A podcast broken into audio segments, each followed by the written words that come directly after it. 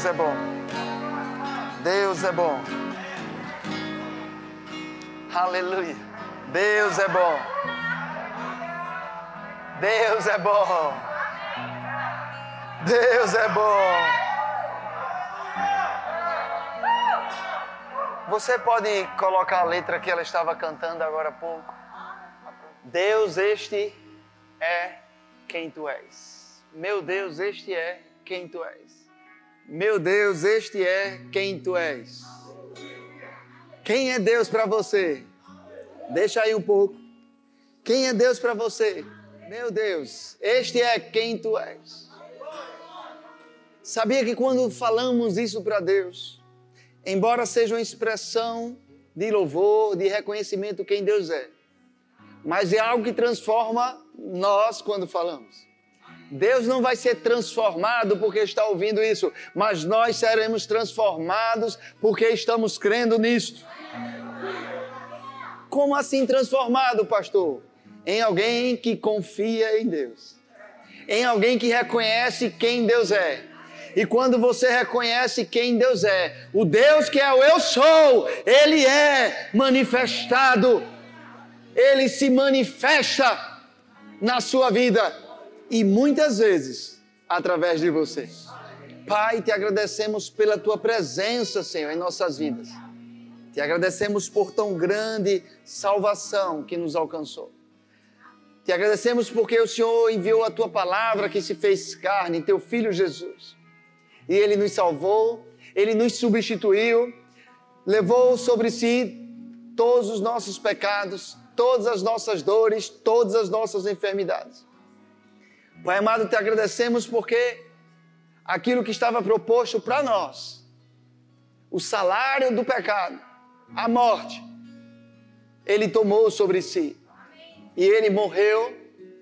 E obrigado, Pai, porque ele ressuscitou. Obrigado porque o Senhor ressuscitou com a tua graça, teu filho Jesus. E nessa ressurreição, o Senhor abriu um acesso para quem crê nele por causa do sangue que ele apresentou nos céus. Por causa deste sangue, temos acesso a ti. Por causa desse sangue, a ira que viria sobre nós, o teu julgamento, o teu juízo.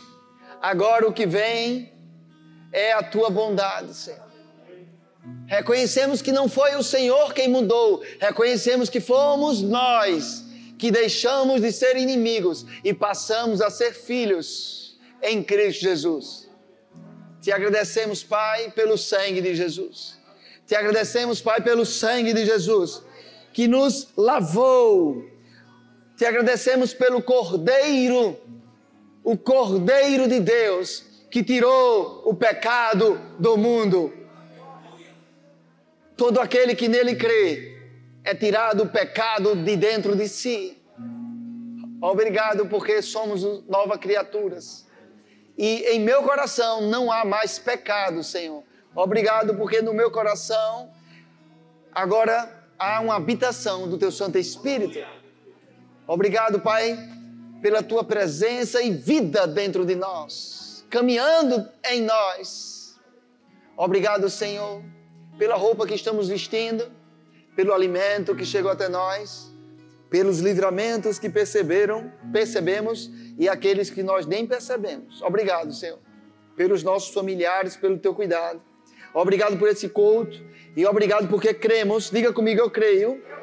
E eu te agradeço, Pai, porque o teu poder, a tua glória irá se manifestar neste lugar, na minha vida e através de mim, em nome de Jesus. Quem crê, diga amém. amém. Você que está em casa, você não assiste ao culto, você cultua Deus. Então, quando a gente disser diga amém, diga amém, salte, dê um glória a Deus, receba a palavra.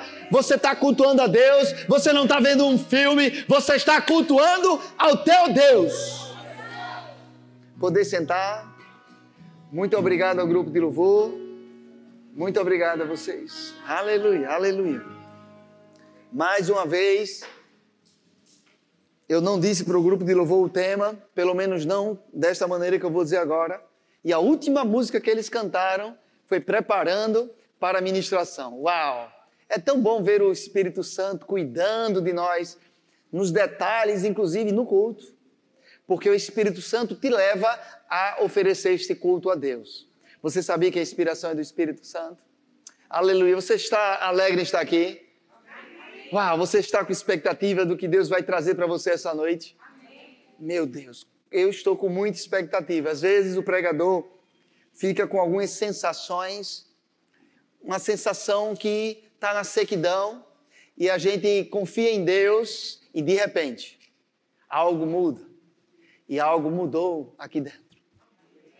Na realidade, deixa eu melhorar isso aqui. Algo de dentro mudou. Mudou o quê? Aqui. Algo veio do meu coração e ele veio para minha mente. E começou a trazer uma expectativa tão grande para esse culto que eu disse: Uau, agora sim. Uau! Agora sim eu estou vendo o que eu quando não vi eu criei. Saber que muitas vezes nós subimos aqui e nós não vemos nada disso, mas cremos. E a gente começa a ministrar sem ver, sem sentir, mas Deus se manifesta. Todas as vezes Deus se manifesta, amado. Às vezes ele começa a contar algo sobre uma vida de alguém aqui, a maioria das vezes, quase sempre ele não diz quem é, mas ele fala que aquilo está acontecendo e nós ministramos, entregamos a mensagem e a pessoa recebe.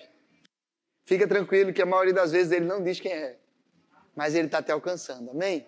Deus é um Deus vivo, Deus não morreu, Jesus está vivo, amém? Eu ainda não comecei a ministração no que diz respeito ao que eu organizei para dizer, mas com certeza Deus já começou a ministrar.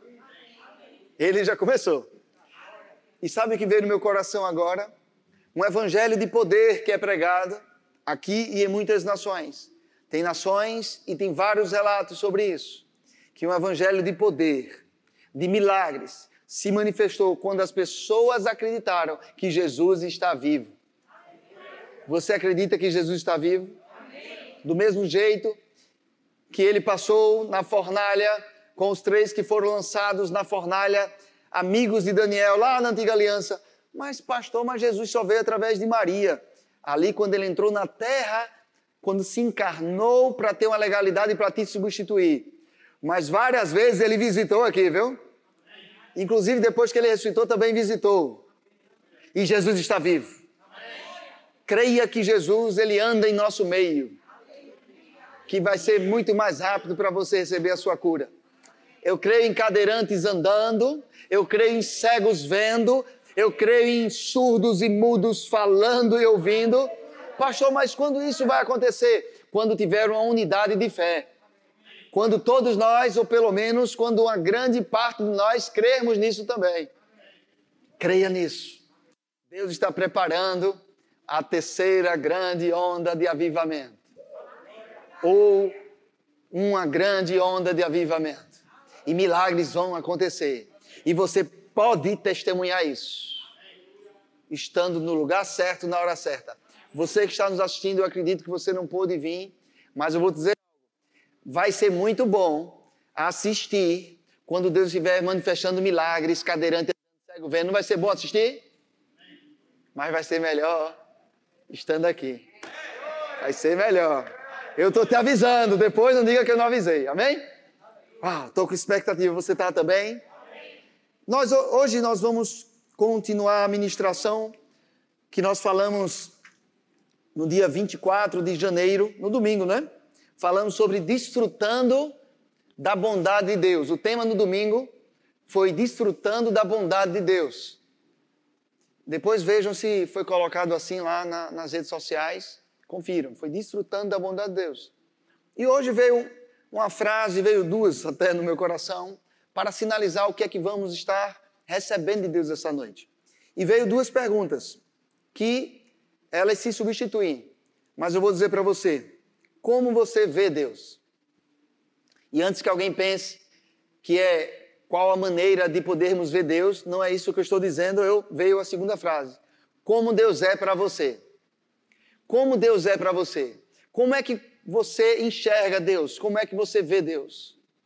Como Deus é para você ou para você como Deus é. Olhe para a pessoa que está ao seu lado e diga: Uau! para você como Deus é. Sabe que a nossa fé vai produzir resultados extraordinários quando nós conhecermos o nosso Deus e a sua vontade a nosso respeito? A nossa fé é baseada no conhecimento de Deus e no conhecimento da vontade dele ao nosso respeito. Porque o que é fé?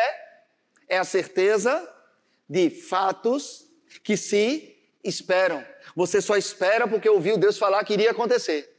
E você tem fé naquilo que Deus falou. Então, quando você a vontade de Deus, a fé, ela começa a operar de uma maneira extraordinária. E amados, deixa eu te dizer algo. Como um verbiano, ou como alguém que congrega no Verbo da Vida, que é uma família maravilhosa, e aqui não queremos exaltar uma placa denominacional, não, mas nos identificarmos quem somos? Quem somos? Somos pessoas que congregamos numa família chamada Verbo da Vida. E sabe que existem textos das Escrituras que, quando um ministro do Verbo da Vida lê, quem é do Verbo da Vida sabe claramente que aquela verdade, aquele ensinamento está ligado diretamente à origem deste ministério. Um dos versículos que trata sobre isso, João 8:32. João 8:32, coloque por favor aí. E conhecereis a verdade, e a verdade vos libertará. E conhecereis a verdade, e a verdade vos libertará. Sabe que na minha época, quando a gente lia esse versículo, o povo repetia? É a máscara, né, que está atrapalhando, né? Fica de máscara e repete aí embaixo. E conhecereis a verdade, e conhecereis a verdade, e a verdade vos libertará. Você percebeu que começa um ou outro falando, mas vamos lá, um, dois, três, vamos um, dois, três? Um, dois, três. E conhecereis a verdade, e a verdade vos libertará. Você está ficando mais verbiano agora.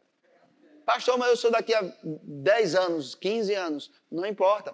O apóstolo Paulo falou: é segurança para vós escutar as mesmas coisas. Cristo falou: fazer isto em memória de mim. O fazer o quê? A Santa Ceia. Ele disse que haveríamos de fazer para ficarmos re revivendo aquele momento da cruz, aquele momento da ressurreição. Até que ele venha. A minha morte, até que ele venha. Fazer isto em memória de mim fazer isso que é em memória de mim. Na morte dele, até que ele venha. O Senhor está mudando o meu esboço, Senhor. O Senhor nem me avisou. Coloca aí 1 Coríntios 11, 23, por favor. Já foi quase um texto do meu tempo e, e o Senhor mudando o meu esboço, Senhor. Eu vou obedecer. 1 Coríntios 11, 23. Eu aviso logo que esses versículos têm nada a ver com a ministração que eu estou preparado para dar, mas Deus ele está mais preparado que eu. Diga assim, Deus está mais preparado do que o pastor. Ah, isso eu já sabia.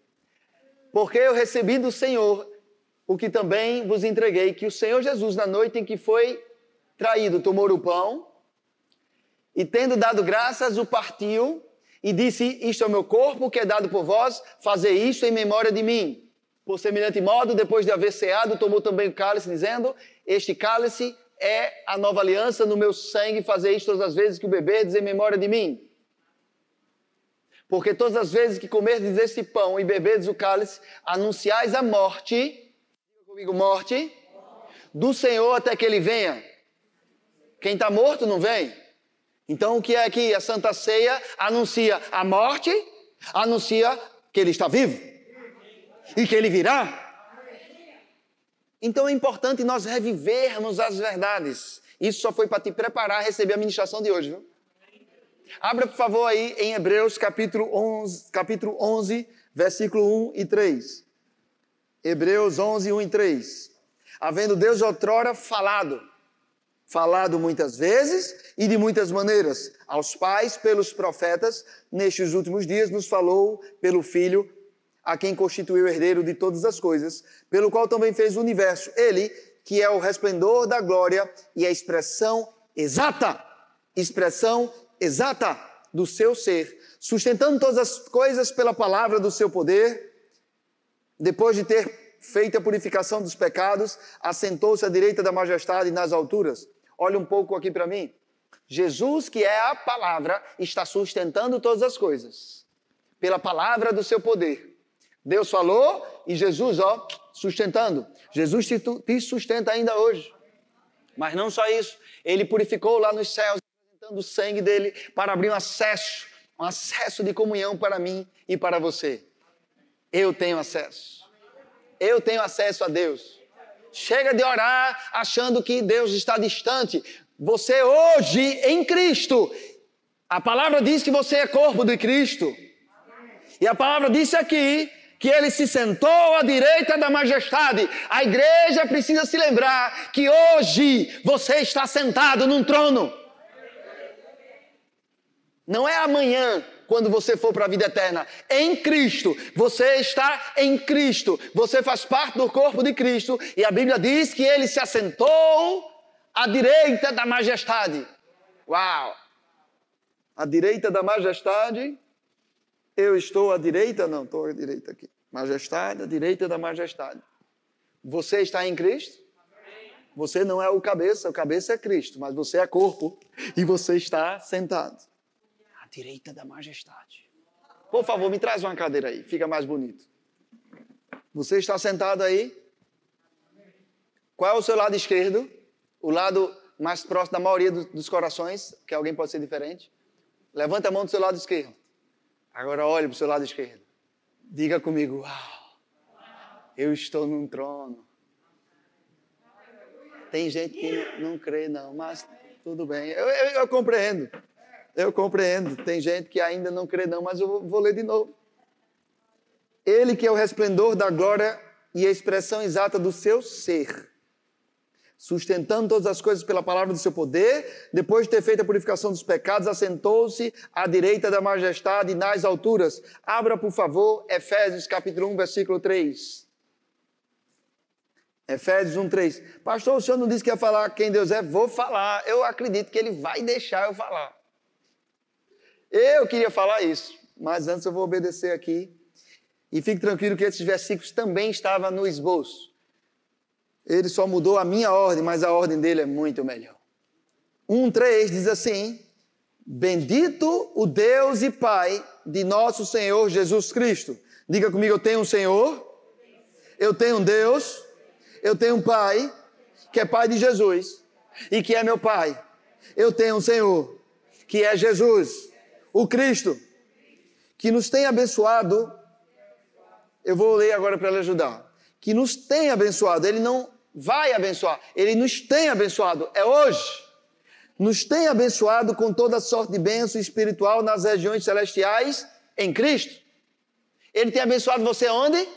Nas regiões celestiais em Cristo. Assim como nos escolheu nele antes da fundação do mundo para sermos santos e irrepreensíveis perante ele e em amor nos predestinou, nos predestinou para ele, para a adoção de filhos por meio de Jesus Cristo, segundo o beneplácito de sua vontade. Olhe um pouco aqui para mim. A Bíblia está dizendo que ele nos adotou. Essa palavra adotar é nos colocar na posição de filho. Onde é que Jesus está?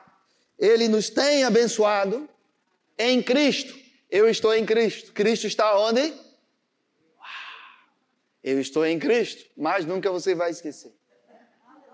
Ele nos tem abençoado nas regiões celestiais, mas eu estou aqui na terra. Mas eu estou lá em Cristo. Meu corpo está aqui, meu espírito, minha alma, está tudo aqui. Está tudo aqui. Mas eu estou em Cristo. E por eu estar em Cristo, eu tenho acesso ao uau, à direita da majestade. Abençoado Antes da fundação do mundo, ele já tinha preparado esse momento, e esse momento chegou quando você aceitou Jesus como Senhor. Uau. Predestinado para a posição de filho. A posição de filho é sentado à direita do Pai. Você precisa ler um livro chamado A Igreja triunfante, do reverendo Kenneth Reagan. A igreja triunfante, guarda aí. Mas, como eu estava dizendo, Deus, ele, de muitas vezes e de muitas maneiras, Hebreus capítulo 11, versículo 1 3 fala, que ele tem falado de muitas, muitas vezes e muitas maneiras aos nossos pais através dos profetas, mas hoje fala, e eu vou parafrasear, através de Jesus Cristo. A Bíblia diz que Deus fala hoje. Deus fala, você ouve, você crê, e fé faz acontecer. Quando você ouve o que Deus fala, coloque por favor aí 1 Timóteo capítulo 2, versículo 3. 1 Timóteo 2, 3. Aos 21 minutos eu vou começar a ministração agora. 1 Timóteo capítulo 2, 3. Isto é bom e aceitável diante de Deus, nosso Salvador. Isto o quê? Ele estava falando sobre orar pelas autoridades, para ter uma vida boa e mansa, e todos que estão revestidos e investidos de autoridade. Versículo 4. O qual deseja que todos os homens sejam salvos e cheguem ao pleno conhecimento da verdade. Deus deseja que todos os homens sejam salvos. Se tem alguém aqui que ainda não está salvo, ainda não recebeu Jesus, é vontade de Deus que você seja salvo quando você recebe a Jesus. E quando alguém diz não estou preparado, está dizendo que é pela própria obra e é pela fé. Apenas creia que é vontade de Deus que você receba a salvação. E chegue, além de ser salvo, chegue ao pleno conhecimento da verdade. Chegar ao pleno conhecimento da verdade. Jesus Cristo disse: Eu sou o caminho, a verdade e a vida. Ninguém vem ao Pai se não for através de mim. João 14, 6. Eu sou o caminho, a verdade e a vida. Jesus é o segredo. Livro O Segredo, filme O Segredo. Jesus é o segredo. Só para você ter ideia, pessoas foram buscar na Bíblia princípios, mas ficam querendo dar glória para o universo. O universo vai colaborar a teu favor. Não, não. É a palavra que sustenta todas as coisas. É a palavra que está lhe dando vida. É a palavra que traz a existência quando você crê no que ele falou. É a palavra. Eu não tiro a glória de Deus para dar ao universo, porque o Criador criou o universo. Então o segredo é Jesus. Jesus é a verdade. Jesus é a expressão exata de Deus. Como você vê Deus? Quando você olha para Jesus, você tem a oportunidade de ver Deus. Deus é um Deus para você carrasco, Deus é um Deus para você que castiga, Deus é um Deus para você que coloca doença, porque alguém lhe ensinou isso no passado, porque a Bíblia diz que Jesus é a expressão exata de Deus. Só que nós aprendemos tanto tempo errado. Tanto tempo errado. Que quando a gente ora, Pai, faça em mim a tua vontade, na nossa mente vem um pensamento: eita, lá vem sofrimento, porque vai ser a vontade de Deus, então passar por alguma coisa. Ou só acontece esses pensamentos satânicos, só chega na minha mente. Chega na sua também? Quando você está tendo que passar por, por uma escolha, você diz, Pai, será feita a tua vontade. E aí vem aquele pensamento, vai ser duro, viu? Vontade de Deus? Vai ser duro, viu? Vai ser duro. Vontade de Deus? O moinho de Jeová Romanos capítulo 12, versículo 2. Coloca aí, por favor, Romanos 12, 2. E não vos conformeis com este século, ou seja, este mundo que estamos vivendo, mas transformai-vos. O mundo está com problema, mas quem tem que se transformar somos nós. Quando você se transforma, você passa a estar habilitado para transformar o mundo. Pela renovação da vossa mente, para que experimenteis qual seja boa, agradável e perfeita vontade de Deus. Ei, a vontade de Deus é boa, a vontade, a vontade de Deus é agradável. Boa, agradável e ela é perfeita. Ah, pastor, mas é, não é bem isso que quer dizer, não? Vamos lá para Jeremias 29, 11. Jeremias 29, 11. Diz assim: Eu é que sei que pensamentos tenho a vosso respeito, diz o Senhor pensamentos de paz e não de mal, para vos dar o fim que desejais. Quem aqui não deseja, na sua sã consciência, não deseja o bem para o próprio corpo? Não deseja o bem para a própria família? A Bíblia diz que eu é que sei que pensamentos tenho a vosso respeito, diz o Senhor, pensamento de paz e não de mal, para vos dar o fim que desejais. A vontade de Deus é boa, é perfeita e agradável, porque é a vontade que a gente deseja, que a gente anseia. Ninguém deseja passar por câncer, ninguém deseja passar por diabetes, ninguém deseja quebrar uma perna. Então não podemos achar que Deus é assim. Deus não é assim. Deus ele é bom, Deus ele é muito bom e Jesus é a expressão exata de Deus. Coloque Atos 10, 38, por favor. Atos 10, 38. Eu não estou com raiva de você, não, viu? Eu estou é, animado com essa palavra. Depois de 22 anos do Evangelho, eu estou mais animado. Ah, eu queria voltar ao primeiro amor. Eu nunca deixei o primeiro amor. Esse primeiro amor sempre vem crescendo.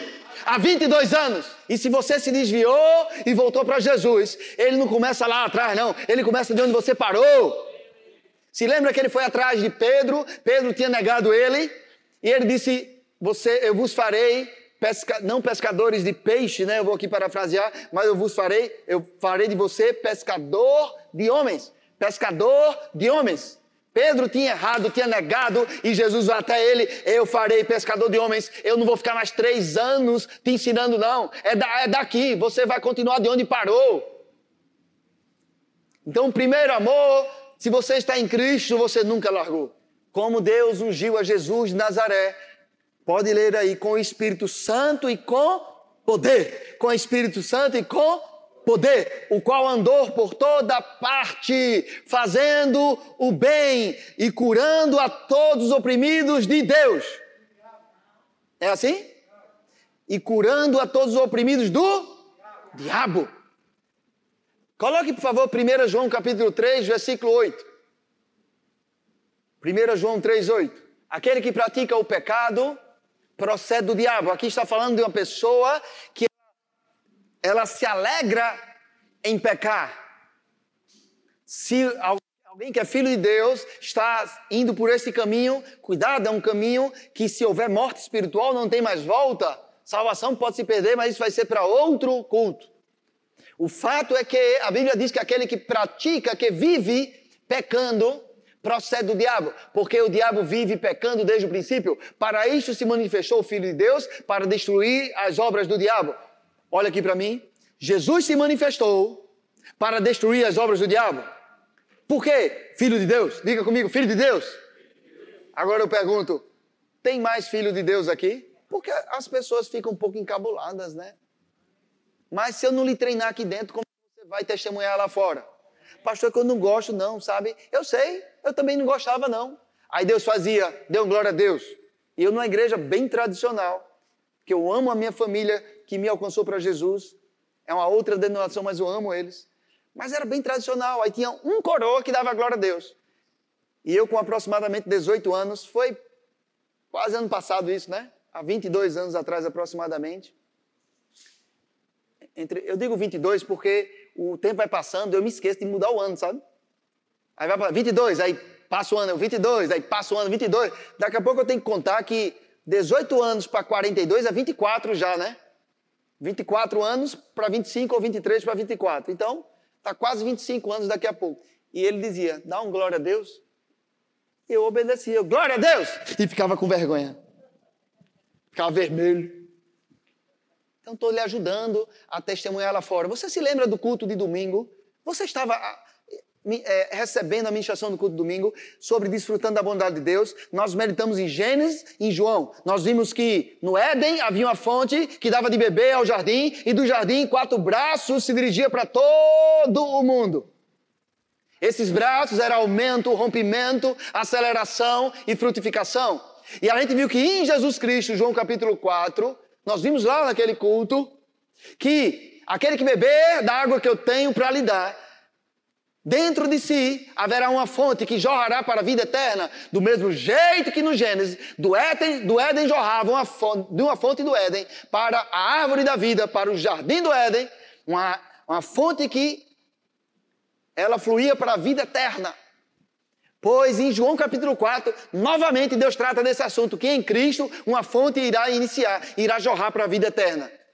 E a gente viu depois que em João capítulo 7, Deus mostra que rios de água viva fluirão. Ou seja, não é apenas mais a fonte que te abençoa, mas aqueles braços que lá em Éden são apontados. Em João capítulo 7, nós percebemos que esses rios vão abençoar pessoas. Você foi chamado para estar aqui não somente para ser abençoado, porque você já é abençoado, já está sentado em Cristo, num trono ao lado de Deus.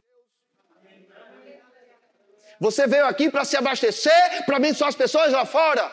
Como você vai abençoar? 1 João capítulo 3, versículo 8, desfazendo as obras do diabo, porque o Filho de Deus se manifestou para desfazer as obras do diabo. Só que esse Filho de Deus está sentado nas alturas e o corpo dele está aqui. Quem é que vai fazer, vai desfazer as obras do diabo agora?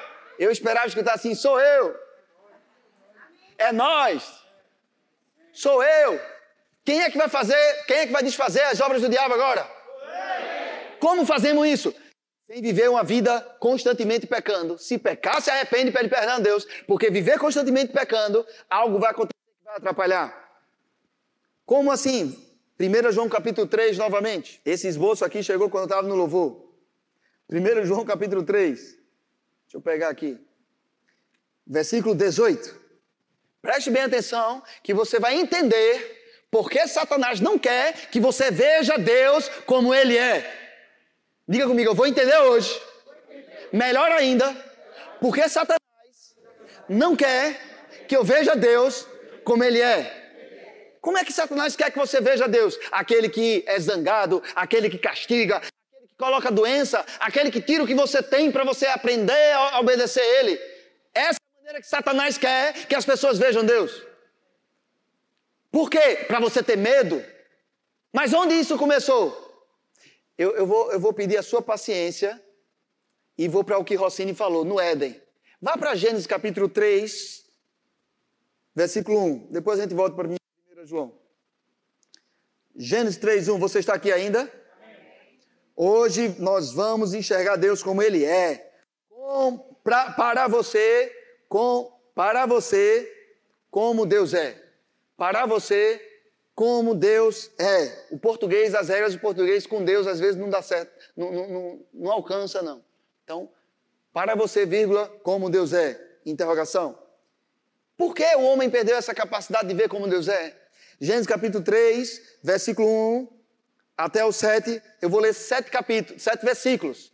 Mas eu preciso que você não se desconecte. Olhe para a pessoa que está ao seu lado e diga assim: Ei, Pronto, você acordou ela. Não se desconecte. Fique ligado. Sabe, o pregador, um, dia, um, um desses dias, estava dizendo: Vou ler tantos versículos. Acredito que foi ontem. E eu fiquei pensando: na, no início da igreja, cartas eram lidas para a igreja. Cartas. Cartas. Aí a gente vai pregar. Às vezes não pode ler dez versículos que a pessoa perde a concentração. Mas antes que você se sinta condenado, eu, quando estou no seu lugar, eu tenho que colocar a carne no lugar para ficar prestando atenção.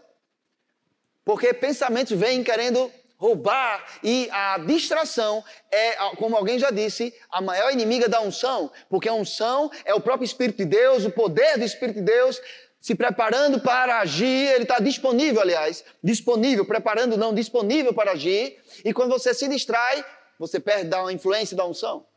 Então você, você está aqui ainda? Amém. Gênesis 3, 1 diz assim: mas a serpente, mais sagaz que todos os animais selváticos que o Senhor Deus tinha feito, disse à mulher: É assim que Deus disse: Não comereis de toda árvore do jardim? Respondeu-lhe a mulher: Do fruto das árvores do jardim podemos comer, mas do fruto da árvore que está no meio do jardim, disse Deus: Dele não comereis, nem tocareis nele, para que não morrais. Para um pouco aqui no 3, rapidinho, olha para cá. A mulher falou que não poderia comer do fruto que estava onde? Mas no meio do jardim existia uma árvore da vida que podia comer. Então a mulher não estava segura mais do que Deus tinha falando, falado para Adão. A mulher não estava mais segura do que Deus tinha falado para Adão. Se foi Adão que não teve a diligência de passar exatamente como Deus diz, eu não sei, mas eu creio que pela, pela o, o que as escrituras nos apresentam, Deus não julgaria a mulher se ela também não soubesse. Você entende? Deus não julgaria se ela também não soubesse. Mas o fato que ela disse que não podia comer do fruto que estava no meio do jardim, mas no meio do jardim tinha dois tipos de fruto, da vida e da morte. Deus disse para não comer da morte. Até ela não tinha mais segurança. No versículo 3, ela diz: Mas do fruto da árvore que está no meio do jardim, disse Deus, dela não comereis. Deus, Deus não disse da árvore que está no meio do jardim. Deus disse da árvore do conhecimento do bem e do mal. Então parece a palavra de Deus, mas não é o que Deus falou. Parece a palavra, porque Eva está dizendo, porque está na Bíblia, mas não foi isso que Deus falou. Você está aqui ainda? Deus falou que não comereis da árvore do conhecimento do, do bem e do mal. Então, quando Deus fala com você, não deixa ninguém distorcer. Se Deus falou para você que era para você trabalhar naquela empresa, não deixa ninguém distorcer só porque você está lá enfrentando dificuldades. Se Deus falou para você que aquele casamento estava abençoado, Ele não vai escolher para você mas Ele vai deixar você com paz e alegria. Não é porque está enfrentando dificuldades que você vai distorcer o que Deus falou. Fica com o que Deus falou. As circunstâncias não podem definir para nós o nosso entendimento do que Deus falou. Você está aqui ainda? Versículo 4: Então disse a serpente, então a serpente disse à mulher: é certo que não morrereis, porque Deus sabe que no dia em que dele comerdes, se vos abrirão os olhos, e como Deus sereis, conhecedores, conhecedores do bem e do mal. Vendo a mulher que a árvore era boa para se comer, agradava aos olhos, e árvore desejável para dar entendimento, tomou-lhe do fruto e comeu, e deu-lhe também ao marido, e ele comeu. Abriram-se então os olhos de ambos, e percebendo que estavam nus, cozeram folhas de figueira e fizeram cintas para si. Versículo 8, preste bem atenção. Quando ouviram a voz do Senhor Deus, que andava no jardim pela viração do dia, esconderam-se da presença do Senhor Deus, o homem e a mulher, por entre as árvores do jardim. E chamou o Senhor Deus ao homem, versículo 9, e lhe perguntou: Onde estás? Ele respondeu: Ouvi a tua voz no jardim, e porque estava nu, tive medo e me escondi. Olha um pouco aqui para mim. Quando a comunhão com Deus foi quebrada, quando o homem e a espiritualmente e os olhos naturais foram abertos. O que é os olhos que foram abertos? Eles passaram a viver pelos sentidos naturais. Eles não estavam mais vivendo pela fé no que Deus disse, ele agora viviam pelo que sentiam. Então, quando eles ouviram a voz de Deus, eles sentiram medo e se esconderam da presença. Por quê? Condenação, culpa. Quando homens estão na posição de culpado, a fé dele é inoperante. Neste caso aqui, não existia mais operação porque eles morreram espiritualmente. Mas Satanás sabe desse princípio. Se ele conseguir deixar você na posição de culpado, no seu coração, na sua mente, você acreditando que é culpado, ele conseguiu lhe parar. Ele vai querer lhe condenar. O inimigo das nossas almas. Satanás é o inimigo das nossas almas. Sabia que Deus não tem inimigo? Você sabia que Deus não tem inimigo? Porque não tem inimigo para chegar no nível de Deus, não. Não tem ninguém páreo para Deus. Ele não tem inimigo. O Satanás é o nosso inimigo. Deus, ninguém vai brigar com Deus. A Bíblia diz que quando Satanás, Lúcifer, quis se, se rebelar, Deus só mandou Miguel. Satanás, Lúcifer disse, ser, né? É, eu vou aqui parafrasear, serei como Deus. Vou aqui parafrasear, serei como Deus. E qual foi a resposta dele? Miguel. Miguel, vai lá. O nome Miguel repre representa, significa. Eu vou lá, eu vou lá no texto. Ezequiel, só um instante. Ezequiel, aqui. Ezequiel capítulo 28. Coloque aí, por favor, Ezequiel 28. Não, mas não era esse texto, não. Esse texto fala desse mesmo momento. Versículo 17: Elevou-se o teu coração por causa da tua formosura, corrompeste a tua sabedoria por causa do teu resplendor, lancei-te lancei por terra diante dos reis e te pus para que te contemplem. Isaías 14, 14. Fala do mesmo momento que a gente leu em Ezequiel, onde é apresentado o querubim, e fala: Subirei acima das mais altas nuvens e serei semelhante ao Altíssimo, contudo serás precipitado para o reino dos mortos, do mais profundo abismo. Então, isso fala o momento que Satanás se elevou em seu coração. E a resposta de Deus foi enviar Miguel. Miguel quer dizer quem é semelhante ao Altíssimo. Eu não encontrei aqui o versículo exato, mas depois eu posso lhe, lhe dizer. Mas depois de transpirar aqui, suar e vamos logo para frente. Satanás quis ser igual a Deus. Você está aqui ainda? Satanás quis ser igual a Deus, era o querubim da, da guarda elevou-se seu coração, se multiplicou a iniquidade. Ezequiel diz isso. Em Isaías 14 fala que elevou-se o seu coração, ele querendo ser semelhante ao Altíssimo, e Deus manda uma resposta: quem é semelhante ao Altíssimo? Miguel, por quê? Porque Deus não tem inimigo, não, meu irmão. Ninguém chega no nível de Deus. Agora, cada um de nós precisamos entender que Satanás deseja que você fique na posição que Adão ficou de culpa. Mas Cristo já lhe deixou na posição que você, já lhe tirou da posição que você estava e lhe colocou na posição de filho. Deus lhe colocou na posição de filho quando você creu em Cristo. Deus lhe colocou, Gálatas 3,13, ele nos resgatou da maldição da lei, para a sua maravilhosa graça, Colossenses 1, a partir do versículo 13, ele nos transportou do império das trevas para o reino do Filho do seu amor. Você foi mudado de posição. Você está no trono. Você está em Cristo. Você precisa saber quem Deus é, porque Satanás quer lhe parar, deixando você com culpa. Agora vai para 1 João capítulo 3, 19. 1 João 3, 19. E nisto conheceremos que somos da verdade, bem como perante Ele tranquilizaremos o nosso coração. Diga comigo, meu espírito.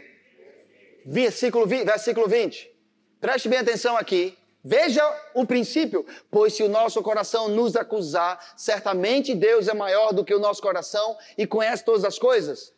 No dia que você estiver com seu coração lhe acusando, eu quero dizer que Deus é maior do que o seu coração. E Ele tem um desejo de restaurar isso, por isso que Ele quer que você se arrependa. Mas só que algo acontece quando o nosso coração nos acusa. Veja no próximo versículo. Versículo 21. Amados, se, se o coração não nos acusar, temos confiança diante de Deus. Próximo. E aquilo que pedimos dele recebemos. Porque guardamos seus mandamentos e fazemos diante dele o que lhe é agradável. Para um pouco aí. Olha um pouco aqui para mim. Se o nosso coração não nos acusar, temos uma confiança diante de Deus. Se lembra que em Cristo você está ao lado de Deus? Então, se o seu coração não lhe acusar, você tem uma confiança diante de Deus que vai receber aquilo que pedir a Ele. E aquilo que pedimos dele, recebemos. E fazemos o que lhe é agradável. Nós sabemos que só há uma maneira de agradar a Deus. Hebreus capítulo 11, versículo 6. Só há uma maneira, coloca aí por favor Hebreus 11, 6. Só há uma maneira de você agradar a Deus De fato, sem fé é impossível agradar a Deus.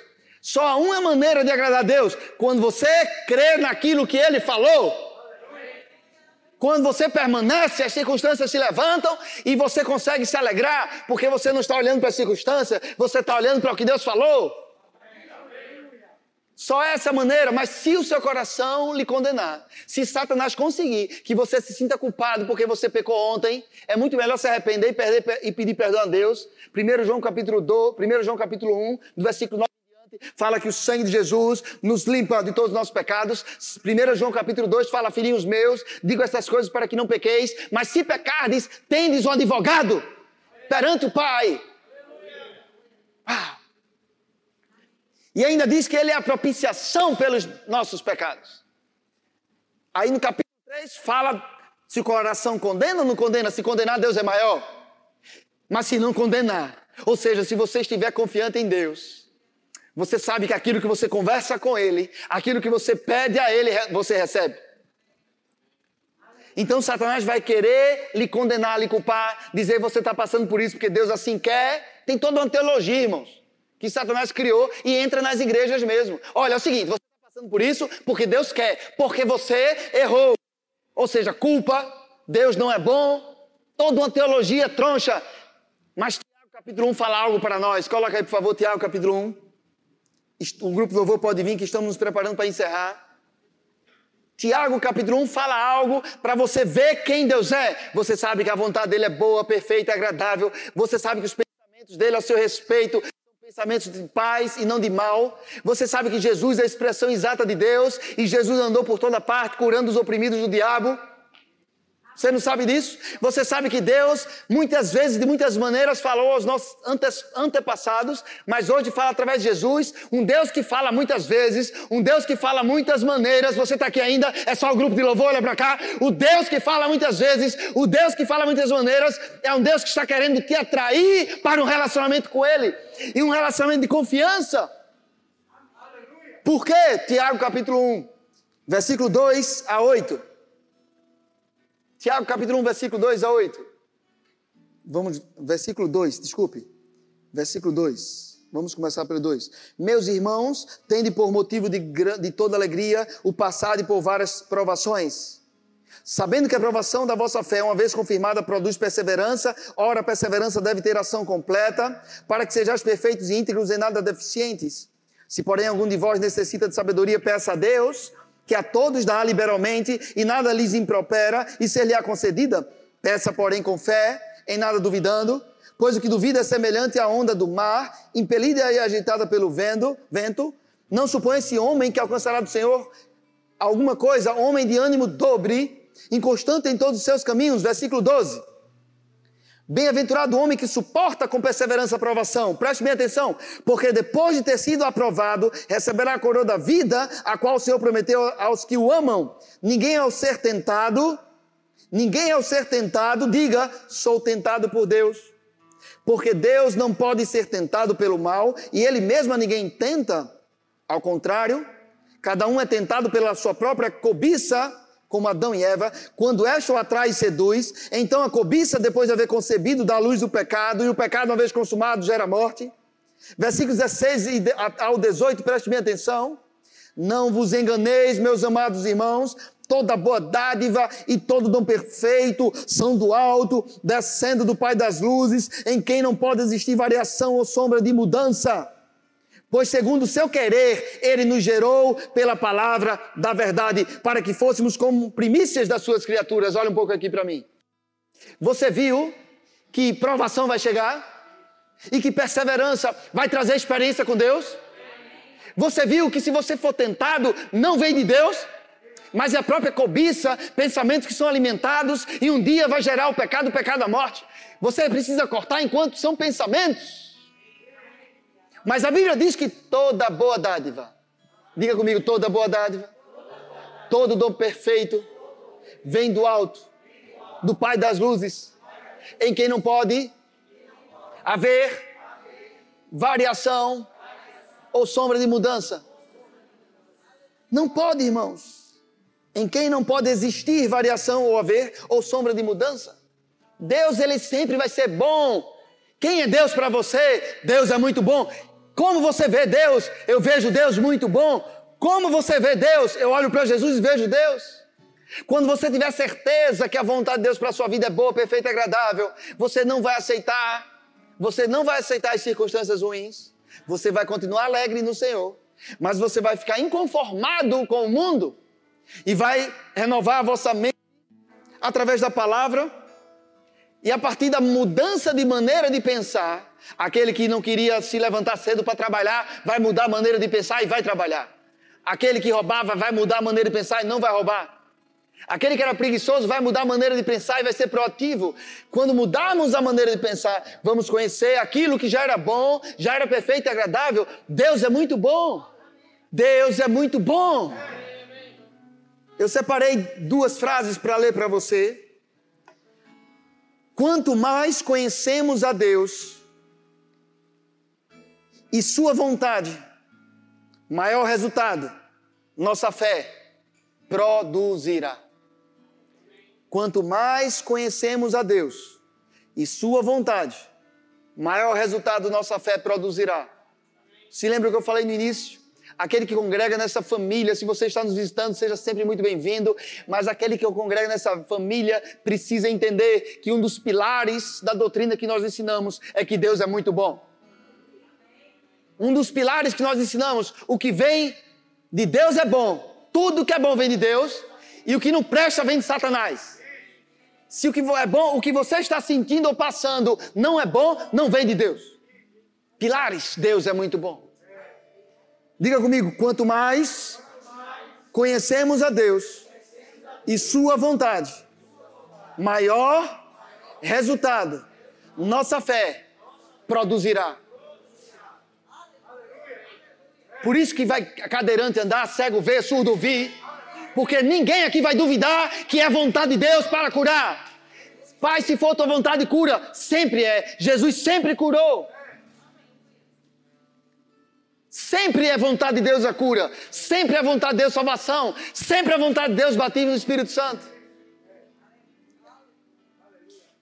Hoje Deus, hoje, vírgula, Deus, vírgula, em Cristo, transforma a nossa consciência,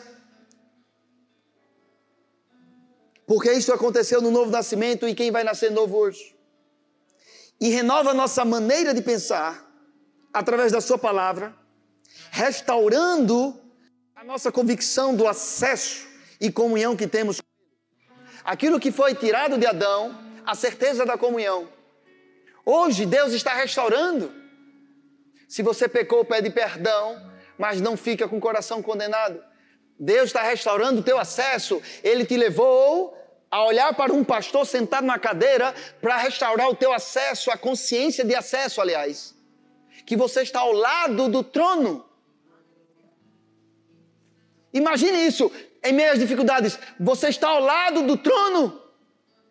A dificuldade, quando chegar até você, perto dela vai ter um trono. Deus ele é muito bom, a vontade dele é boa, perfeita, agradável, os pensamentos dele a meu respeito, é pensamentos de paz, para dar o fim que eu desejo. Meu coração não me condena, mas se condenar vou me arrepender, porque se o meu coração não me condenar, eu tenho convicção que eu me apresento diante dele e recebo tudo aquilo que pedimos. É por isso que nós cremos no cego ver, independente se eu já vi isso acontecer comigo. Eu já vi vários relatos, mas ainda não orei por um cego e ele viu. Mas eu creio, porque a palavra de Deus diz, e para me ajudar, vários pregadores já viram. Vários crentes já viram, em centenas de anos, vários crentes, livros e livros sobre isso, viram. A fé, ela não vê para crer, ela crê para ver, mas depois que ela crê, ela vê eu verei cegos vendo aqui nesse lugar. Pastor, o senhor está falando isso por quê? Para todos nós crermos nisso. Porque no dia que esta unidade de fé acontecer e um cego entrar, nós vamos ver. Ou seja, tem que evangelizar, viu? Porque não é só crer, é ir atrás de um cego. Não é só crer, é atrás de um paralítico. Pessoas iam até Jesus com expectativa, empurrando um paralítico, carregando um paralítico. Eu não estou vendo hoje paralíticos serem carregados para dentro das igrejas. Algo não está correto, algo tem que mudar. É vontade de Deus curar, é vontade de Deus salvar, é vontade de Deus que você não pegue Covid, é vontade de Deus que você não pegue doença, é vontade de Deus boa, é vontade de Deus boa. Eu não preciso ter medo de Covid, eu não preciso ter medo de doença nenhuma. Um dia você vai saber que muita coisa está sendo aumentado disso aí. 42 milhões de crianças foram abortadas e ninguém está indo em país por aí dizendo para tomar, tomar métodos contraceptivos. Não que nós sejamos a favor de sexo fora do casamento, não somos. Mas se a pessoa fazer errado, pelo menos reconheça o filho depois e não aborte. 42 milhões de crianças aproximadamente foram abortadas em 2020. Duas milhões de pessoas morreram de Covid, é muito é, cada vida é importante. Só que muito foco está sendo dado a isso. E passando coisas desapercebidos, na Argentina aprovado aborto indiscriminadamente, muita coisa tendo, passando desapercebida. E você não pode deixar se levar. Siga os procedimentos, tome os cuidados, mas confie em Deus. Não tenha medo. Se não tiver medo, se eu não boto medo nas pessoas, elas não vão usar álcool em gel. E eu uso álcool em gel por medo? Eu uso porque dizem que é para usar, eu obedeço. Eu uso máscara porque dizem que é para usar no ambiente fechado quando não está pregando, né? Eu obedeço. Não é por medo. Não precisa ter medo para obedecer. Não precisa ter medo para obedecer a Deus. Nós vamos cantar uma música. Enquanto você estiver reconhecendo que Deus é muito bom. Você que está com alguma doença vai ser curado hoje. Em nome de Jesus eu declaro que enquanto você estiver cantando, reconhecendo a palavra que foi ministrada, você vai ser curado hoje. E aí depois disso, Caio vai estar com a palavra. Mas se você perceber, se a cura que você receber, perceber que uma dor saiu, algum movimento que não fazia passou a fazer, algum caroço que tinha, você pode ver discretamente, não tem mais, você levanta a mão e vem contar para Caio, que ele vai falar para toda a igreja. Deus é bom, Ele merece o teu louvor, Ele é digno da tua honra, Ele é digno do teu amor. Então, através dos louvores, expressa eles